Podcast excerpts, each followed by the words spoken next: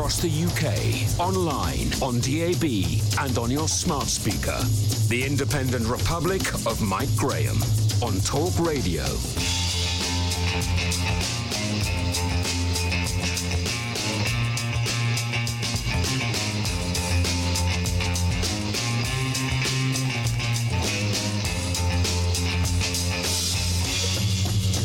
Good morning and welcome to the Independent Republic of Mike Graham right here on Talk Radio. We're just one week away, just seven days, just 168 hours, just 10,080 seconds. Well, you know, give or take a few. And then we shall be out. No longer the captive spirit of a foreign organisation, no longer the reluctant partner in a business that is failing, no longer destined to mark out years and years of dutiful supplication. No more. We are leaving and we are closing the door on the way out. This time next week, I'll be wearing a special tie in preparation for the big party taking place in Parliament Square, and I will be preparing my best bib and tucker for the celebrations that will last long into the night until the brand new dawn. Forgive me for waxing a little bit lyrical, but it's all rather exciting, isn't it? And as ever, I will welcome your views and your hopes for a brand new Britain as well. There is much to be done, so let's get started. 0344 499 1000. As ever, we are live streaming the show on Facebook, on YouTube, and on Twitter, so you can watch us now as well as listening. Kicking off the show, I'm going to be asking this question How on earth do you get away with attacking a police officer doing his job using a deadly two foot long machete and somehow avoid being found guilty of attempted murder. All over Twitter yesterday and all over social media yesterday as well, people were absolutely incredulous at the idea uh, that PC Stuart Outten was attacked last August by serial thug Mohammed Rodwan. He was tried to kill him after he was stopped for a traffic offence, and if the police officer hadn't had a taser with him, he would probably not be alive today. I'm going to be asking this question What has gone wrong with our justice system? The family of the police officer uh, have been completely and utterly befuddled by this particular decision taken uh, by a jury at the Old Bailey. Chris Hobbs, former Met police officer, is going to join us as well. 0344 499 1000 is the number. Coming up, we'll be congratulating Wetherspoons for limiting the number of drinks served to parents. We'll be asking what's going on with the Church of England and their sex ban. And because it's Friday, it's time for another sparkling edition of the Perrier Awards, an homage to my brilliance in broadcasting. And you'll now be able to see it as well as listen to it, of course, as well. You're listening to me, Mike Graham, right here on the fastest growing radio station on the planet. It is, of course, Talk Radio. Mid morning with Mike Graham. Talk Radio. Now, many of you uh, will be listening to this show this morning, having watched the news last night and probably yesterday afternoon as well. An unbelievably graphic video, uh, which was shown to the jury at the Old Bailey, which we have all now seen, uh, of where basically uh, a police officer in the in, in, in the course of his duties, pulls a car over on the basis that it doesn't have any insurance. The man in question, PC Stuart Outten, uh, was being perfectly reasonable to a bloke called Mohammed Rodwan, who it turns out has got previous history of attacking people with machetes. And I know uh, that basically when you have a criminal case, you cannot mention any previous record that the assailant may or may not have. However, in this particular case, this guy comes at the police officer, refuses to get out of the car, start, starts slashing away at him with a machete, which is two foot long, which he claims he's doing in self defence, which is one of the reasons, apparently, uh, why he did not get done for attempted murder.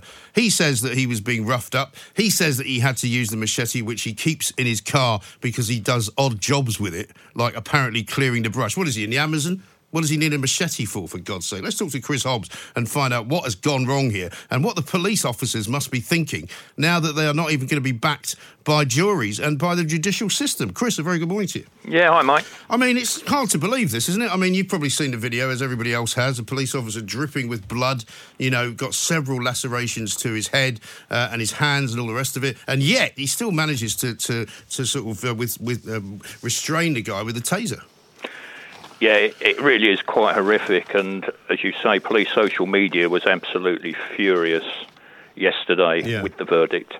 And and poor poor Stuart can't be too pleased either. No. Given what he's gone through and, and just. I mean, I mean, he's, he's, he's, he's, incredibly kind of um, good natured about the whole thing, considering what happened to him. Apparently, he's an absolutely brilliant police officer. Right. He's absolutely superb. He's the man, if you were having a crisis, that you would want turning up and dealing with it. Yeah, exactly right. Um, but I mean, course, this, this, I mean, you'll have been to the Old Bailey many times, I'm sure, in your in your career. Um, it's hard to imagine how they've come to this conclusion, really, isn't it?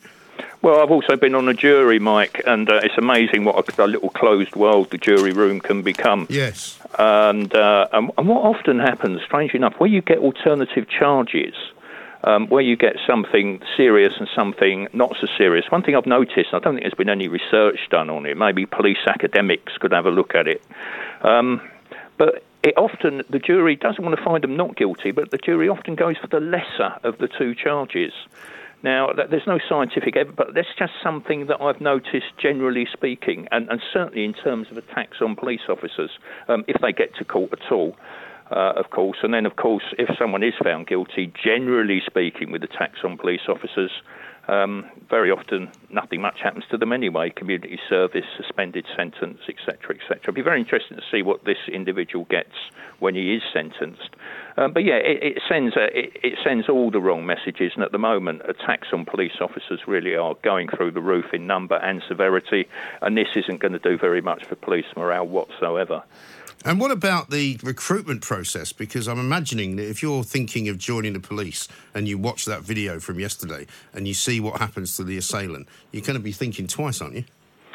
Yeah, unfortunately, as some of the recruits who are rushing to join, and there's never a shortage of police recruits, what there may be is a problem of actually keeping them once they've been recruited. Um, but it's not like you see on the telly. No. It really isn't. I mean, it's, it's a really bad world out there. And it's a world really that's changed awfully, even from when I was a, a young PC. I mean, it's, it's assaults, it's attacks, it's the bureaucracy, because your researcher was talking to me about the number of crimes that aren't cleared up. It's the sheer bureaucracy police officers have to go through.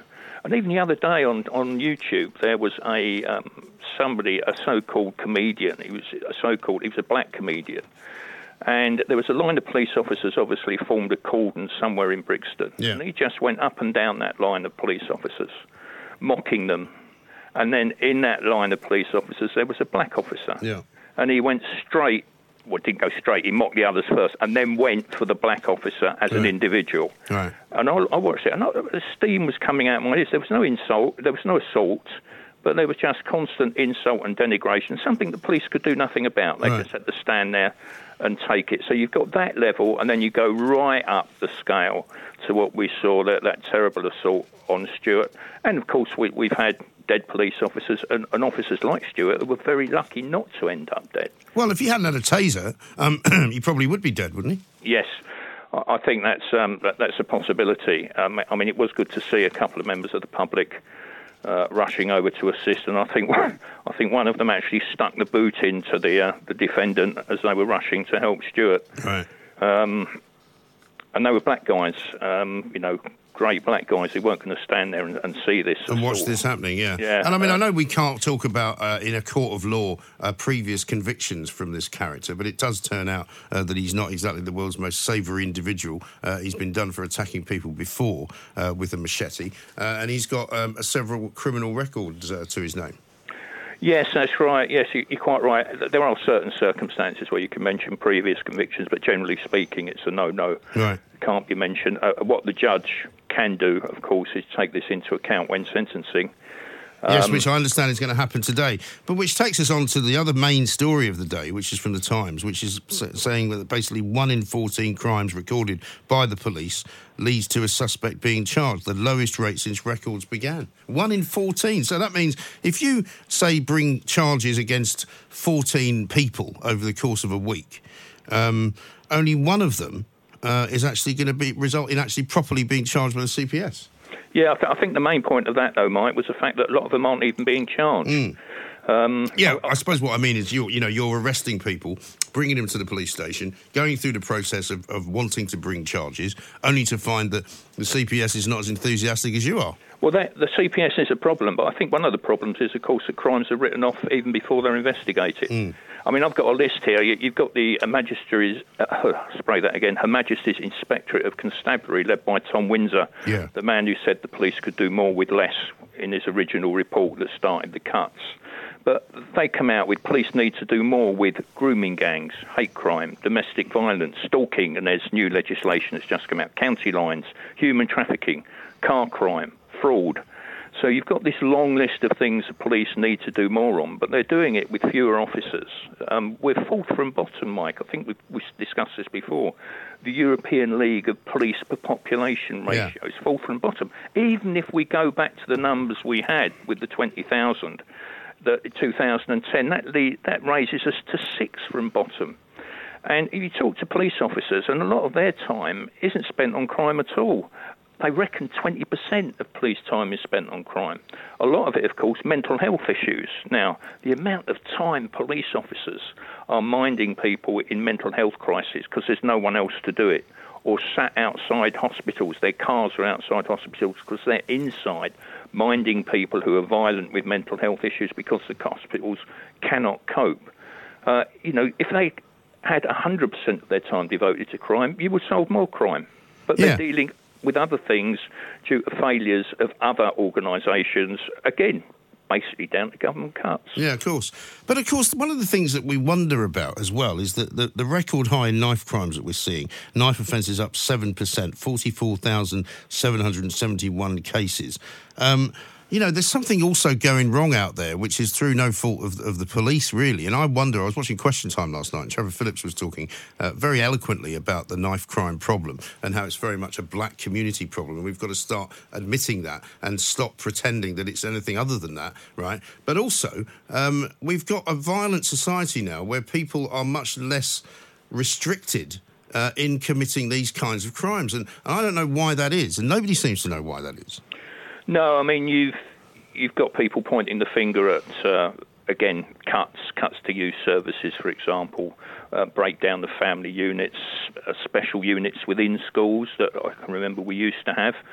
Um, all these things have been cut, and on all these you have to throw into the mix, and it always comes down, of course, to the police to sort things out. But yeah, you're quite right in mm. terms of general violence the gene is out the bottle, and it could be domestic violence, yeah. for example, which is which is a huge problem, and much of it is unseen. Right. Um, and, and the police are under extra pressure now on domestic violence, aren't they? Because if there is ever a domestic violence incident reported, they have to kind of show up mob-handed to everything, don't they? Well, you have to, and then of course you have to deal with it.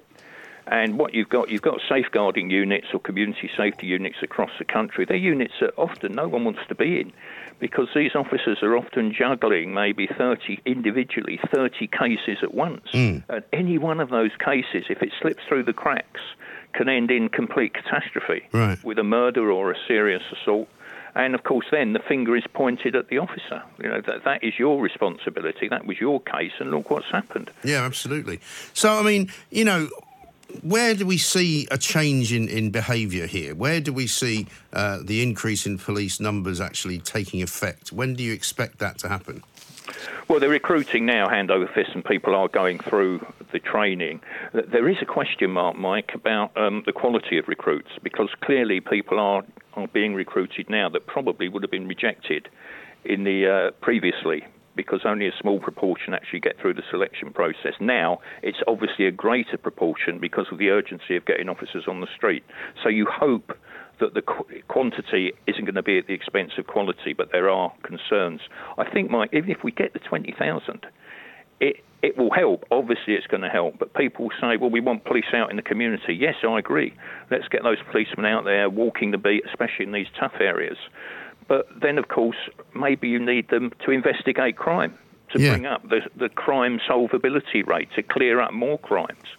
Um, so, so where are you going to put them? As I say, it will take us to six from bottom, yeah. and we've still lost, haven't we, the police staff who back up the police in right. doing a lot of the support work. Well, also, I mean, how many? I mean, I can, I can even without thinking, I can count five police stations that I used to drive past at any given time in London, uh, which are no longer there. Yeah, one's being de- demolished literally around the corner from where I live, about two minutes away. Oh, which one's that? Uh, I'm not going to say where I live, Mike. Oh, okay. Well, give me a rough, it's, it's, a rough area. I mean, it's a London Borough of Ealing. Oh, okay, all right, that's. Fine. And enough. they're already talking in the pipeline. Hopefully, it's going to be stopped. Yeah. Shutting Ealing Police Station and Southall Police yeah. Station, closing Southall particularly. Unbelievable. With, with the issues yeah. that Southall has, even though generally it's it gets on well with the pop or the police get on well with the population in Southall. But it obviously has got issues, Southall, um, and it always has had. And I spent a lot of time in Southall. I love the town. Yeah, brilliant people, but it has the issues. brilliant restaurant is also a place worth visiting. Lots of brilliant lots restaurants. Of no, but there's one called the Brilliant Restaurant, which is yes, which, is, right, yeah. which is brilliant. Yes, it has it to is. be said. Yes, yes, I know where it is. Been there, and uh, yeah, excellent. Place. Well, I was up in Hampstead over the course of Christmas and New Year, where I used to live, where I was born and raised, and the, the, there was a big, a big um, uh, police station on the corner of Keats uh, Road there on Haverstock Hill. That's been shut down, but what was parked outside of it made me laugh even more: a private security car, which is being paid for by the residents to police the streets. Well, that's right. And, and, down the road from me in Brentford, there's um, a, a police station that's been moribund for years with a section house, a town block that used to house police officers, uh, give them accommodation and they, until they found their way onto the housing ladder. And that's been lying empty for years and is presumably purchased by some sort of speculator who's going to wait until the time is right and do whatever they're going to do with it. But a complete and utter waste. Um, and you've got all that accommodation as well. They might have sold off all section houses where police, as I say, could get a foothold on the property ladder, but that's all gone, you know, with, with these cuts. Yeah, absolutely. Terrible state of affairs. Chris, thanks very much indeed. Chris Hobbs there, former Metropolitan Police Officer, talking about the closing of police stations, talking about the difficulty of doing the job that they have to do. But I think we have to stop talking about how all this is the fault of the Tories and the cuts and the fact that we don't have enough police officers. That is a contributory factor, there's no question. But there's something more going on, I think. There's something more going on about the way that people behave to each other, uh, the way that people are more violent towards each other, the fact that knife crime has gone through the roof in some way, shape, or form. And one of the things mentioned on Question Time last night was that when Boris Johnson was Mayor of London, you know, crime was actually coming down. Not, not just in London, but in other parts of the country as well. So something was being done that was right. And right now, nothing seems to be working to make this problem go away. And it certainly doesn't help when you have an, uh, a maniac attacking a police officer with a machete and suddenly not being found guilty of attempted murder. It beggars belief, doesn't it? Mid morning with Mike Graham. Talk Radio. The Independent Republic of Mike Graham on Talk Radio. Lots more to come uh, throughout the course of the show, including, of course, the Perrier Awards coming up a little bit later on. Now, you might be listening to the news a bit earlier on today, uh, where they've discovered that a rather interesting sound uh, has come uh, from an ancient mummy. Now, you all have seen the Mummy, the movie, uh, where the mummy makes a kind of a bit of a strange uh, sort of growling sound as it chases people around. But have a listen to this and tell me what you think it sounds like. Now, I thought about this this morning quite a lot, gave it quite a lot of thought because it reminded me of something. And uh, here's what it reminded me of. And we'll be into what I hope is the post Brexit world in the sense of Brexit not having happened. Let's hear the mummy again. It's him, isn't it? It's Lord Adonis talking about Brexit. It's exactly exactly the same sound. Incredible stuff. We might play a bit more of it later on. Let's talk to Dr. Laurence Buckman, uh, former chair of the BMA uh, GPs Committee, North London GP himself, because, of course, uh, notwithstanding the fact that I was told at the beginning of the week not to worry about the coronavirus, uh, it seems to be getting a bit serious. Let's find out from uh, Dr. Buckman what's going on. Dr. Laurence, very good morning to you. Good morning. Thanks for joining us. Now, um, obviously, this is some, something which is largely affecting um, people coming to this country and to other countries from uh, China and from the part of China where this outbreak has happened. I suppose what people are going to be asking you or are going to be asking themselves is what, what should they be looking out for, just in case they've come into contact with somebody for some reason um, in, in on, on, a train, in, in, in some kind of public arena. Um, what, what, what sorts of symptoms uh, does this coronavirus seem to show? Well, the coronavirus, the commonest one we meet is, of course, the common cold, which Right. is a coronavirus. And the symptoms are very similar. The only additional features are worse shortness of breath than you get with the common cold. Hmm. That's about it, because otherwise it's coughs and sneezes. Right. The reality is, unless you've been to Wuhan or other parts of China where it's starting to appear, the chances of you getting this particular coronavirus, I would have thought, is vanishingly tiny at the moment. Yes, but on the other hand, we are still seeing people being sort of uh, looked at looked at in this country, aren't we? I mean, we've got a few people dead in, in China, and it's a city of 11 million, so I suppose we shouldn't get too carried away. Um, but it is indeed likely that there are people in other parts of the world that might be carriers. It's absolutely true, and uh, you don't know. So the fact is, if you've been in contact with somebody who's been to Wuhan, um, or or if you have symptoms that appear to be worse than a common cold, then you need to be checked out. The fact is, it's not that easy to tell the difference between this and a common cold. We're just coming into the flu season Yes. now, um, and of course, uh, uh, it can be very hard to tell this apart from influenza Right. um, without blood tests that are quite complicated. So nobody just looking at you is going to know what this is. And at the moment, the clue is: Have you been in contact with somebody from Wuhan? Yeah. And does it have a kind of longish gestation period? I mean, for example, if I was on the tube, say today, and I happened to pick it up, or I picked up some form of it, could it be another week before I even know Yeah, that? about that. Yeah. About a week. Okay. So during that week, you could, in theory, be spreading it around everybody else. Right. And the worry with all virus illnesses, all coronavirus illnesses, is they're subject to what's called super spreader. Hmm. And super spreaders are people who aren't actually that ill, but who spread it around everybody else, mainly through coughing and sneezing. Yes. And the classic super spreaders are little children. Ah, yes. Well, I mean, I've always said that my kids, particularly when they were at nursery school, it was literally like a germ factory in my house. I mean, every Yeah. day they came home, they brought something else with them. That's right. You can always tell a, a parent of new nursery children Yeah. because they're ill. The parent is ill. The child's Right. perfectly all right with a runny nose. Yes. But the parents are sick. right. So, I mean, I mean, I suppose uh, if you see, if you're at work and you see somebody coughing and spluttering, you send them home, don't you? Uh, no, you tell them to cough and splutter somewhere else. Um, they can first don't cough and splutter on your hand. Yeah. Cough and splutter in your elbow. Right. Um, and wash your hands thoroughly. Hmm. Wash your face. Don't touch your mouth and nose with your hands, and then put your hands in your mouth. Okay. That's how to spread the virus. And don't cough and sneeze over other people. Cover your face. Um, masks are almost a complete waste of time. I know they wear them in the Far East all Yeah. the time, but they are virtually useless. Well, they're all wearing them in Wuhan. I mean, you and I have had this conversation before. They actually trap more germs than they stop, do. not they? They do. They're almost valueless. Yeah. Um, but they're very popular in the Far East, and if they feel better for it, okay. But I can't think what they're doing. Um, a mask that's been on for more than 20 minutes is not stopping anything. Right. Um, and what do you make of the World Health Organization and whether or not they decide to declare this a medical emergency? Because they can't seem to make up their minds. I mean, it seems to me that if you're blocking out entire cities in China uh, and you're telling people not to go to work, it's probably a, a, a, an emergency, isn't it? I think it's an emergency. Yeah. I, I think the what they, so what are they waiting for? I, I'm baffled. Don't know. It doesn't make any sense to me at all. There are people dying, not actually many more that will be dying of flu, Yes. for example. So it's not it's not a remarkable killer. This the worry is that it'll mutate and become a remarkable killer. And frankly, the way you stop these things is to stop people travelling around. Yeah. But if you're doing that, that seems to me to be an emergency. Right. Um, so I don't understand the World Health Organization. I don't understand. Yeah, I mean, you wonder, you wonder, yeah, you wonder what it is that has to happen before they decided it's an emergency because it Well, I appears to suppose me. emergency means lots of dead people, I Yeah. suppose. And it may well be this isn't a virulent killer, Right. but certainly it's disabling a whole population. You, you shut, locking up 11 million people is quite yeah. a thing. Well, you'd think that they'd call it a medical emergency before loads of people die, because that would be the point, wouldn't it? But what, Well, what, you know, what do the I know? point as far as I'm concerned, but I don't think they think that way. No. Dr. Laurence Buckman, as ever, thank you very much indeed. Former chief of the BMA's GP committee and a North London GP himself. The trouble with a lot of this stuff, right, is that you actually become a sort of hypochondriac. You become a little bit psychosomatic.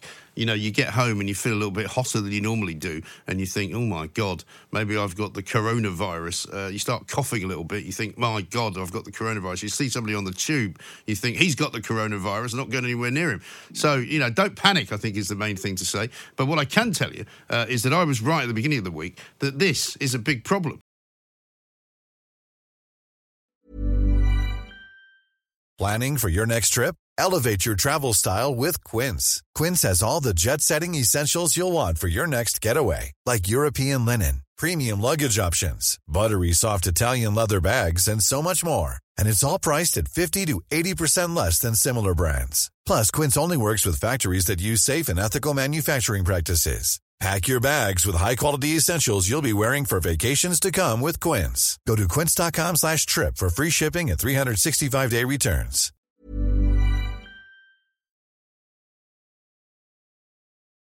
Mid morning with Mike Graham. Talk Radio.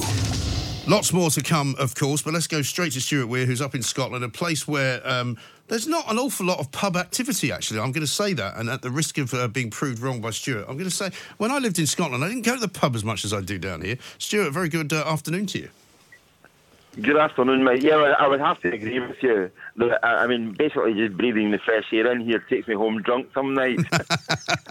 but you know what I mean? You know, one of the things yeah. that I found quite interesting about living in Glasgow was that there weren't, you know, if you live in any part of England, you go to the, the sort of country pub sort of for, for, for, lunch on a Sunday.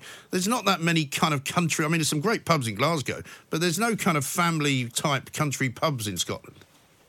There, there are one or two uh, more springing up in the kind of, if you like, the the outskirts of, of Glasgow, and then you know get into the countryside in yeah. Ayrshire and Lanarkshire and the likes. But no, you're right. Uh, if you go back, you know, far enough, there was no culture of taking children to the pub yeah. um, at all in Scotland. Even even to dine out on a Sunday, there was there was no place that did like Sunday roasts and the like. Right. Um, although I, I did work beside a guy once who t- used to take his 14 or 15 year old son to the pub with him on a Saturday. Right. And when he was apprehended by the police one day asking why his son was with him, right. he said, Well, somebody's got to go to the bookies for me.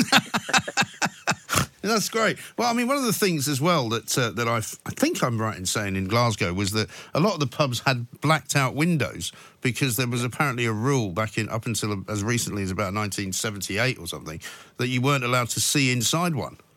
Yeah, the licensing laws in Scotland were, I mean, draconian to say the least. I mean, they, they were they were from a, a bygone age and almost a, a, the land that time forgot. And then people suddenly realised that if you have tourists coming to, to Scotland and, you know, they try and apply the same rules as they might have at home, say in the USA or yeah. France or the continent or whatever, then you know, being tucked out of a pub at 11 o'clock when you're still having something to eat isn't really the done thing. And and over the years, the licensing laws in Scotland have, have relaxed and relented. I mean, that, this story in particular, I mean, I, I'm not saying it's heavy-handed, and maybe the, maybe the, the, the proprietors are right to actually highlight the fact that there are laws in place here, and, and, and some of the laws that are in place have been there for you know decades mm. about kids in pubs and the likes.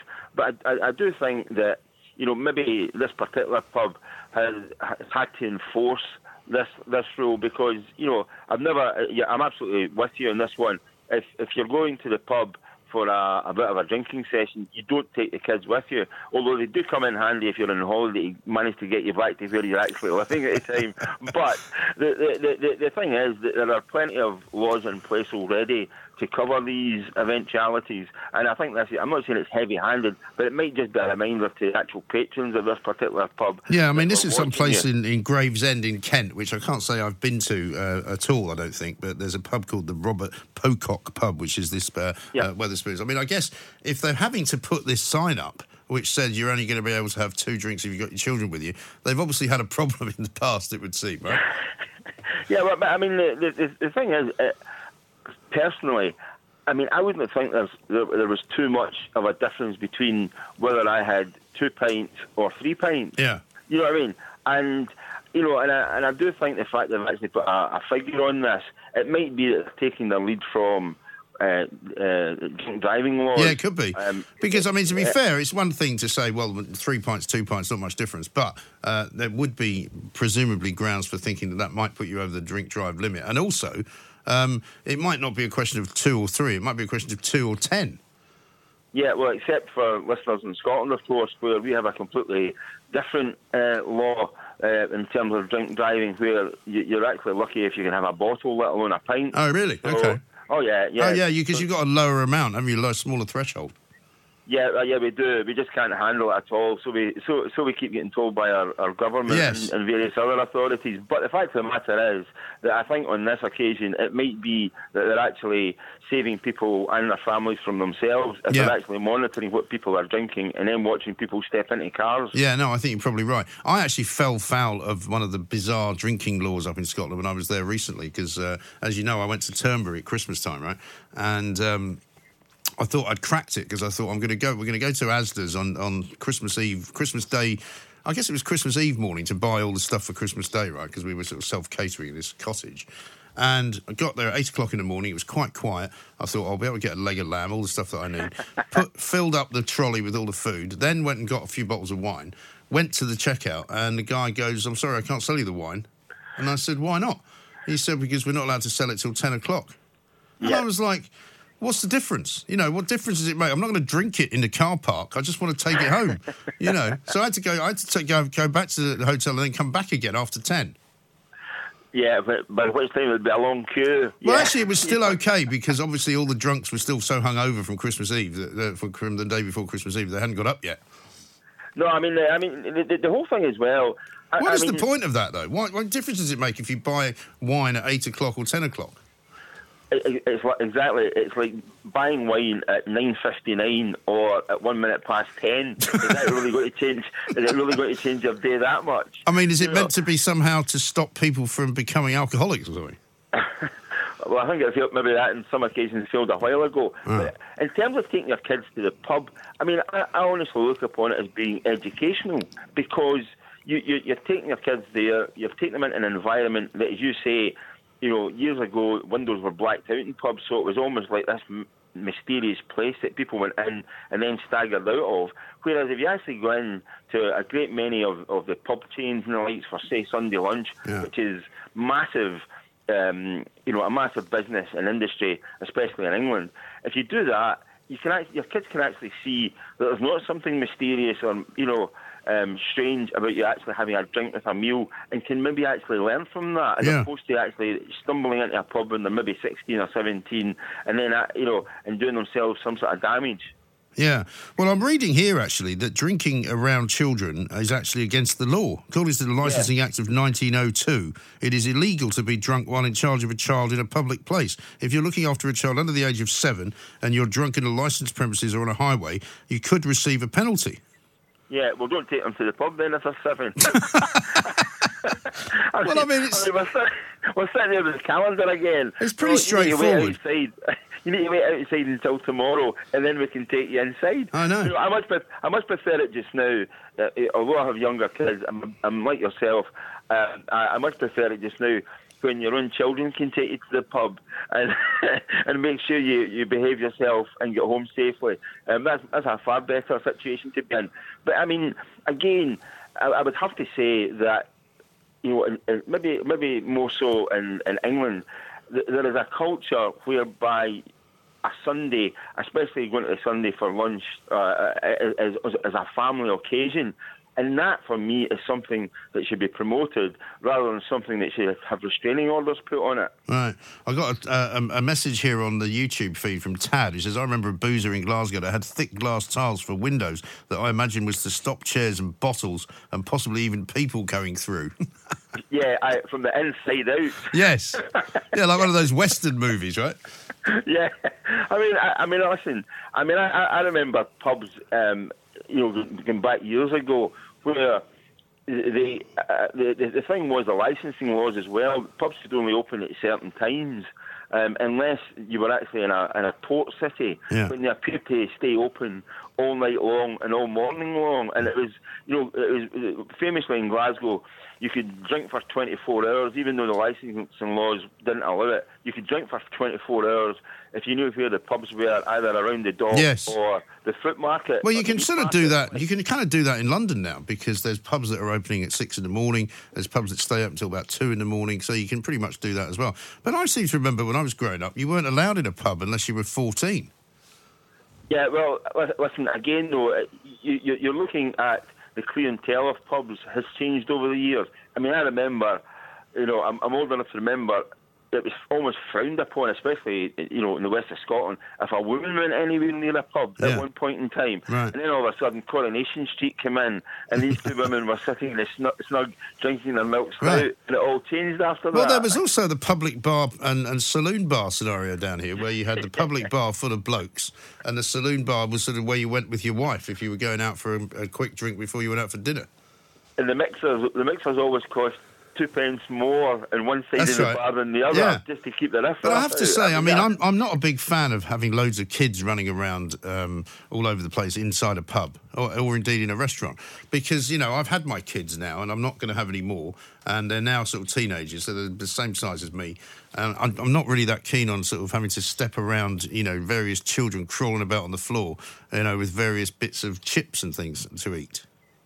Yeah, and, and it's even worse when they pick up a pool cue and beat you, especially, especially when they want to play for money. Yeah. yeah. I, I would I would keep kids out of pubs until they're 21 at least. Yeah, I think that's a good plan. I think that's a good plan. But I mean, you know, we because we we don't seem to be able to handle the, the idea of having a drink and actually having family time. Because you go to McDonald's in France, you can have wine Yeah, if you if you so wish, and the same I think in uh, in in other European countries as well. Absolutely spot on. I mean, France, Italy, Germany, their licensing Spain. laws are, are Spain, yeah, are, are, are totally different. And if you take the kids on holiday and they see this in action compared to what they have back home, I mean, obviously they learn from it. But again, you can see them wondering why is it different here compared to where we live? Yeah. And, it's entirely down to, it's entirely down to the culture because people literally don't set out to go out for lunch and then get absolutely hammered. Whereas you would have to say one or two here, but that that's the, the, the, entire sort of mission that they go on, regardless of whether it's a Sunday afternoon Hmm. or any day of the week. Yeah, it's all very bizarre. Anyway, so if you want to if you want to keep kids out of pubs, I suppose there are certain pubs that you can go to where they don't f- make them feel very welcome. Stuart, thanks very much indeed. Stuart, we're uh, reporting into us from uh, the west of Scotland, uh, where, as I say, uh, the pub culture is slightly different to what it is down here. Uh, Asedi says the amount of parents who rock up at lunch, have a bowl of chips, and stay for hours and hours getting wrecked while their kids run wild would surprise you. The worst part, to be honest, is trying to get them to leave. Well, what's wrong with them? I mean, what do you, you know, it's one thing if you want to go out to the pub and, and get wrecked, as he says, but surely you don't take the kids with you, do you? Mid morning with Mike Graham. Talk Radio. The independent republic of Mike Graham on Talk Radio. It's 12.34, it's Friday, and it's time for this. Ladies and gentlemen, welcome to the Perrier Awards.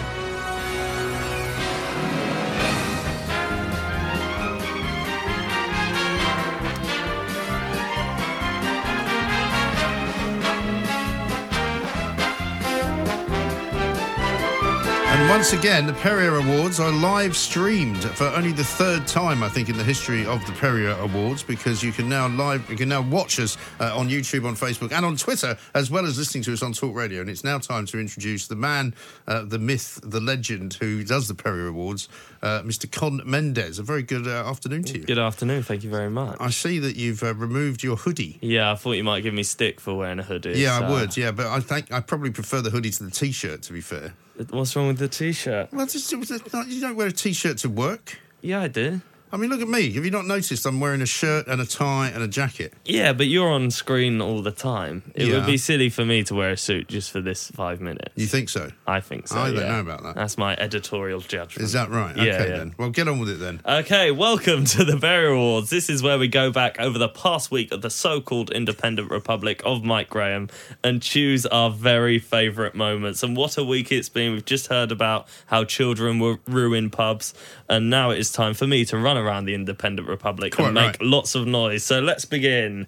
Uh, Mike, as is tradition, the first Perrier goes to you. Thank you. You've been on sterling form this week. Mm. Uh, you've won the Perrier for Wrong Namer of the Week. We've got the BBC to talk about. Uh, Richard Hall, the Director General, has just announced that he's going to uh, step down from his job uh, in the summer. Tony Hall. It's Tony Hall, isn't it? Yeah. Who's Richard Hall? I have no idea. I googled it and it wasn't anyone Yeah. uh, Hmm. of note really. There's an independent journalist. I don't even know anybody called Richard Hall. No, No. very bizarre. Isn't that weird? Um, oh, well, never mind. He's going anyway. yeah. Do you often struggle with names? Uh, yes. Yeah. What's do. the What's the name of this station? Uh, it's called Talk Radio. Is it really? Yeah. If you're worth 25 million quid, why do you have to worry about working, for heaven's sake? Uh, this is, of course, uh, the fastest growing radio station in the world. This is Talksport. Oh, Well, I did used to do congratulations! shows on Talksport. Congratulations to Talksport for overtaking us Yeah. as the fastest growing Well, radio you know- station in the world. Do you know, I, click, I clicked on um, a video uh, yesterday that was Mm. put out by Talk Radio, and do you know what happened? what happened? The Talksport badge came up. Really? So it's not just me. no, everyone seems to be getting Yeah. confused. Exactly. Um, uh, well, uh, now let's hear from our expert of the week, I Excellent. think. Uh, John Oxford, Ah, yes. professor of virology, was on the show on Monday and had his had this to say about the coronavirus epidemic. It seems to me that if an American airport is screening for this kind of disease, which travels um, around the globe because people carry it into other countries, it would make perfect sense for us to do so as well, wouldn't it? No, not necessarily.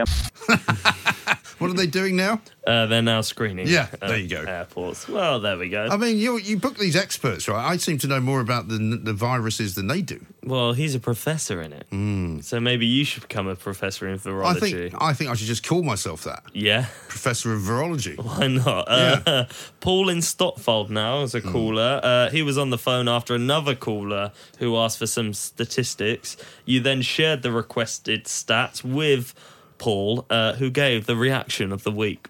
Listen, I've got some information for you, produced uh, for me uh, here. Uh, unemployment rates of both migrants and the UK born fell steadily from 2012 to 2018, uh, when they stood at 3.4% for EU workers and 5.7% for non EU workers. This is regarding uh, the last caller who was asking about this. Among men, migrants are more likely to be employed than the UK born, 83% versus 79%. But among women, migrants are less likely to be in work. So it sounds like I was right again.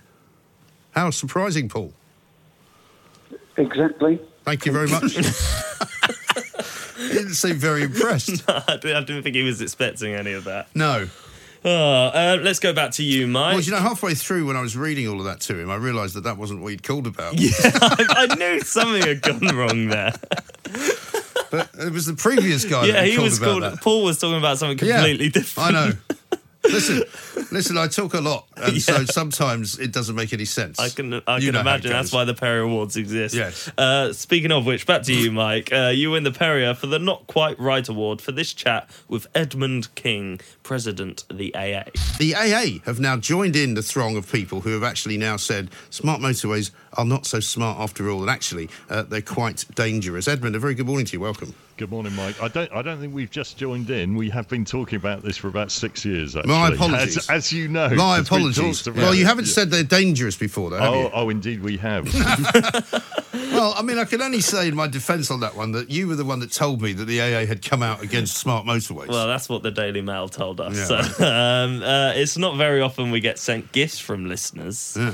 uh, but it is always nice when it I got a couple this week, you know. Yeah, well, Mike in York, he uh, wins the award for sending us the gift of the week. Yeah. Let's talk to Mike, who is in York. Hello, Mike. Oh, good morning or good afternoon. Good now. A afternoon. day in Listen, York. I'm I'm in receipt of a of a, a communication from you. Uh, you very kindly sent me the Arriva 42 bus timetable from Drax, Selby, and York. well, listen, you never know when that's going to come in handy. exactly. you? You, you carry around Although to be the fair, time if you do go there, you'll be aware that there isn't any buses after six o'clock. No, it's, So you won't be able to take one if you're going out. Yes. Um, Dr. Benny Peiser now. Ah, yes. From the Global Warming Policy Forum. Um, I don't know if he was dared to do this uh, to sort of quote his favourite Julia Roberts film, but he wins a Perrier for Prettiest Woman. The global elites love the idea uh, of having this kind of poster girl uh, so that they can use her to kind of influence people's emotions to do things. Yeah. Yeah, big mistake. Huge mistake. No, thank you. Hi. Hello. Do you remember me? No, I'm sorry. I was in here yesterday. You wouldn't wait on me? Oh. You work on commission, right? Uh, yes. Big mistake. Yeah, big mistake. Huge. Huge mistake. I have to go shopping now.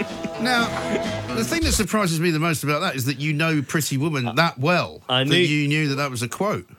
That's because it's referenced in the sitcom. I like the American Office. They Oh, talk about that scene. They Oh, base right. a whole episode. Because that's it. where she goes. That's the only reason. It's I, in Rodeo Drive, I think, isn't it? Where she goes into the shop. I don't know. I haven't seen it. You haven't Uh, seen Pretty Woman? No, I haven't. This is a guy, by the way, who hasn't seen any films at all. I have Which fil- seen films. You've seen what have you seen? You've seen um, Uh, Jurassic Lon- Park, Lon- you? Yeah, Jurassic Park. That was rubbish. Right. Um, London has fallen. Jurassic all, Park's all the Has film. Fallen trilogy. You've seen all of those? Yeah, I really Right. like those. Um, Olympus has fallen. Yeah, yeah, yeah. I really like that Right, one. And the la- latest one, Angel has fallen. I've Seen Okay. them both three times each. Really? Uh, yeah. Why don't you just branch out a bit and see a couple of others? I see films. I've just told long, you those films are all new, pretty much. The Has Fallen one. Why No, do you always not. have a go at me for not watching films? Because I can't believe that anybody who I'm is too busy spending time on this show. a human being has no interest in watching movies. Well, they're too long, aren't they? What about Twelve Years a Slave? I haven't seen that. No, You should. I heard it's very important. It's very important, Yeah, yeah. Um, haven't seen that. Okay. Uh, uh, should we carry on? Go on. Yeah, good. Uh, back to you once again. Uh, I keep saying that during this feature, but Mike, it is you who wins Repeater of the Week. Thank you. What I look like today, I have to say, uh, is a lot more smart than I normally do because I had to visit the hairdressers this morning on account of the fact that I had no water in my house, thanks to Thames Water. I'm going to put Thames Water in it, I think, today because of the fact that they um, managed to have a water main break this morning, but nobody knew about it. I mean, it's Yeah. terrible. I don't know how. I don't know how you sort of communicate that everybody's water's gone out, but surely there must be some way of doing it. Well, I don't know whether you heard the story, but I woke up this morning to no water in the house, so I ended up popping into the hairdressers for a little haircut. I did And, uh, indeed. See, you got to you did. remember the thing you got to remember is people listen to the radio in parts. I mean, many people listen to the whole show uh, Mm. because it's so compelling. However, uh, a lot of people are in and out. You see, so people will come in in the final hour of the show. They might not. In fact, there'll be people listening now who might not know that I didn't have any water Really? the other morning. Yeah. Oh, maybe we should do the Perry was Awards it every Tuesday? hour. Was it Tuesday? Tuesday, yeah, sounds right. I can't Yeah. remember. Um, should we go to a different? Have you even got now? a diary? Have I got? I use my phone calendar. Do you? Yeah, very poorly though. I'm really bad at it. Uh, Eamonn Holmes now from Ah, the. Drive Show. Uh, listen very carefully and hear, and this is fun. Uh, why he's won Manners of the Week. from that phone within ours. Uh, first of all, I'd like to speak to Ian Black. Ian is senior fellow with the Middle East. Is that a burp? That's a bit unfair. for old Eamonn. Listen, it's not his fault. It happens to all of us at times. Well, he's got a cough button there, which could have cancelled it, turned his microphone off temporarily. But he didn't know it was coming, though. He didn't no, I guess no. so. Well, there we go. Well, we'll pick him up on it anyway. Yeah. Uh, that uh, the very first word of Wednesday's show, and you, Mike, the most pubescent moment of the week.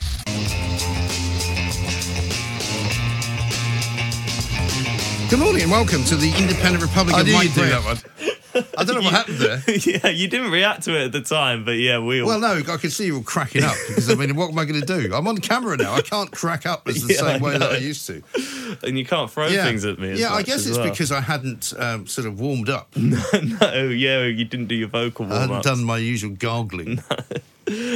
Um, and finally, uh, a great moment. James Whale joined the show, and Oh, yes. he won Doctor Dolittle of the week. I would like it to have gone, Gray, but it just won't go. Shush. Blimey, have you just killed something? now, but, but I mean, I'm sure I've seen a picture of you with with with, with a beard and, and hair. What are you doing to that poor creature? No, uh, sorry, that's Daisy May, who is completely grey, by the way. Right. Well, no wonder he's probably stressed out from whatever it is you're doing to her. He's sitting here, and there's an advert for uh, the dog's. I must go into the other way. Hey, stop it. No. Is she biting you? Yeah, James Wells now getting attacked live on Talk Radio. It's one of the greatest things you'll ever hear. I must admit, it sounds like quite a vicious dog. Yeah, it Lucky does. it's quite small, really. Yeah, yeah. Um, well, that, Sounded like he was torturing it. yeah. I've, well, I don't. I don't want Let's to hope not. make any uh, assumptions. No. But uh, that's it for the Perry Awards. There will be more Marvellous. next week. Thank you. The Perrier Awards on Talk Radio. Mid morning with Mike Graham. Talk Radio. The Independent Republic of Mike Graham on Talk Radio. Chris says this if you can get Con to go and see 1917 in an IMAX cinema, he will go and see more films. It's that good. There you go. 1917. There's an IMAX cinema not far from here, actually, Waterloo. Here's a good one from Charlie, who says on the YouTube feed James Wells should have got a Terrier Award. Very good. I like what you did there. Let's talk to Mike in York, who's himself the recipient of this week's Perrier Awards. Mike, a very good afternoon to you. Okay, I'm waiting for my medal. Uh, yeah, it's in the post. Cadbury's Dairy Milk. It's going to be br- brought to you by an Arriva bus sometime after 6 p.m. Yeah, I'll listen to this, and I, I feel really sorry for that policeman. I do really. I know, it's awful, isn't it? What a diabolical result. That said, Well, at least he's been given 16 years in jail, though, which which which, which could have been it could have been less than that, couldn't it? it could have. But I listened to uh, I listened to uh, uh, Question Time uh, last night. Yeah. Um, first of all, the police now know how, how somebody feels when they get done for uh, thirty uh, for doing thirty-four mile in a thirty you know uh, zone. Yeah. Um, I, I, you know, can, I can't see why they have to persecute honest drivers who've just done a little bit, and yet they ignore the obvious child abuse. Yes. Um, and it's, it's just sad. But the, the question is, and last night, everybody there said the same. There's mothers there said the same. What solution have they come up with so far? Mm. None. And But it's difficult, though, isn't it, Mike? Because I mean, in many ways, this is a self-inflicted injury that is being inflicted on the community by the people in it, right? So, I mean, in some ways, I have sympathy for the cops because, albeit that they've had their resources taken away and there's not as many of them as maybe they would like there to be, I'm not sure what they can do. I mean, if people are going to go around willingly stabbing each other and killing each other with machetes, what? There's not much you can do, is there? But may I correct you on one thing that you said a couple of months ago, or Yeah. a month ago? You said like that uh, this is really gangs killing gangs. Yeah. Yet, I'll remind you of one gentleman, 52 year old, who opened a door Yeah. and uh, a, a young thug, 17 years, who's got convictions as long as his arm, and, and stabbed him through the heart with a stolen screwdriver. Now, you know, that's not gangs on gangs. That's a thug on somebody Yeah. who's being polite and opened a door for him. Yeah, that's certainly true. And I'm not saying that every single person who gets killed in this country is being killed by somebody who's in a gang, but the, but, but by far and away the most activity in terms of the stabbing offences that are being committed, and there's 40 odd thousand of them in the last year alone, uh, is being done by kids in gangs. Well, the, the answer's simple, and I know you'll all tiptoe around it. And when Priti Patel mentioned it, and all credit to her, we've got to look at capital punishment. Yeah. And we've got to look at capital punishment. That is a solution on the table. Don't take it off the table. Put it I don't think table. we'll ever go down that road, Mike. I really don't think we will. But no, I, I, I think there are other ways of punishing people without having to bring back the death penalty. And you can't give people a death penalty for stabbing other people, can you? well, they've adopted the death penalty. If you think about Well, it. Well, not if they haven't killed them, though. Do they know if they're going to kill them or not? Well, that's the point. You can't just go around executing people, can you? I mean, I know think you'd probably quite I like to. we'll Beg to differ here. All right, okay, all right. Well, you know, maybe we'll put it out there to the vote one of these days. But I mean, whenever they try and bring back hanging and have it debated in uh, in the House of Commons, there's always plenty of people who want to do uh, to, who want to bring it back. But when you get right down to it, you know, I think we are a pretty civilized country. Uh, and I don't think America, for example, is any better off because they've got the death penalty. And in a lot of states, they don't have it anymore. Let's talk to Susan, who's in Exeter. Hello, Susan. Oh, good afternoon. Good Michael. afternoon. How are you? Um, fine, thank you, darling. Uh, no, the death penalty doesn't work in America. They've got huge waves of crime going on all the time, and the death penalty doesn't prove. Well, it's certainly not. It's not a deterrent, is it? It's not. It doesn't work. And that's, You, I'm losing. I'm losing your signal. Can you stop moving about? No, it's okay. I'll go to the window. They've got they've got loads of blokes lined up on death row Yeah. who've been there for years. It doesn't work. No, and it costs an awful lot of money to keep them there as well. It does, and it's not right. You've got people there. uh, Anyway, let's not, let's get off that. I want to talk to you about the machete attack. Yes, shocking. happened. It is truly shocking, Mm. and I've got two ish, two questions I want to raise with you. Number one, Yeah. what the hell was that bloke doing with the machete in his car in the first place? Well, he said it was. He said he was a handyman, and that he had used it. He said he had used it earlier in the day to cut Yeah. back to cut back some shrubbery. yeah, right. I'm not sure I believe that. Do you uh, have a machete in your car, Michael? I do not. no, and neither do I. And I No, don't in fact, I don't have a machete uh, uh, anywhere. I haven't got one. No. I mean, I have got a big knife though because I use it for, for, for cutting up vegetables. Of course you do. We all need that. Now, number two, I think this man is extremely dangerous. Yes. I think he should be sectioned. I think we need to look at his mental health. Mhm. Because if you said to me, Susan, you, I need to look at your um, like car license. I, I don't drive, but if you said, Susan, you know, and I, well, I wouldn't do it. But if I stuck a machete in, in, in that person's head, Yeah. that would make me a very, very dangerous person. Well, it would. I mean, on, on the other hand, You the problem with, with sectioning people is that you might get some bright spark of a social worker who tells Mm. you in a couple of years' time, oh, yeah, he's fine now, so you can let him back out again. Whereas at least if he's sentenced to 16 years in prison, hopefully he Yeah. serves all of that.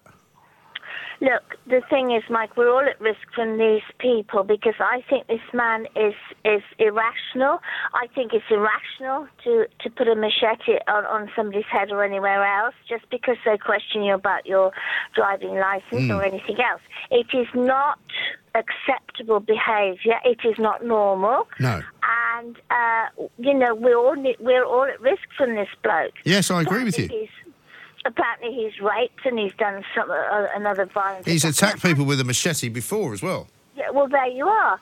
So we have a problem, and we need to address it, and we need to look at this gentleman. We need to do a personality profile and work out what's going on.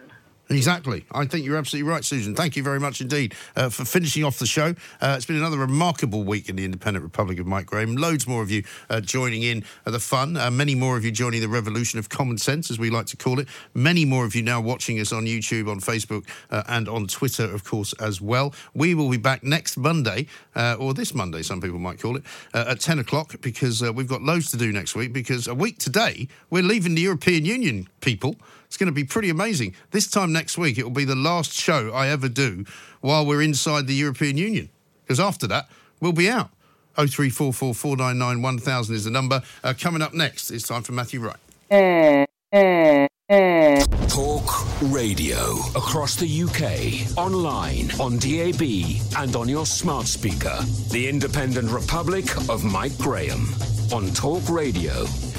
If you enjoyed that, be sure to catch the whole show 10 till 1, Monday to Friday on Talk Radio via DAB, online, or via the Talk Radio app. And if you have an opinion on the stories we cover, we'd love to hear from you. Call us on 0344 499 1000 or tweet at Talk Radio during the show to have your say. Mid morning with Mike Graham. Talk Radio.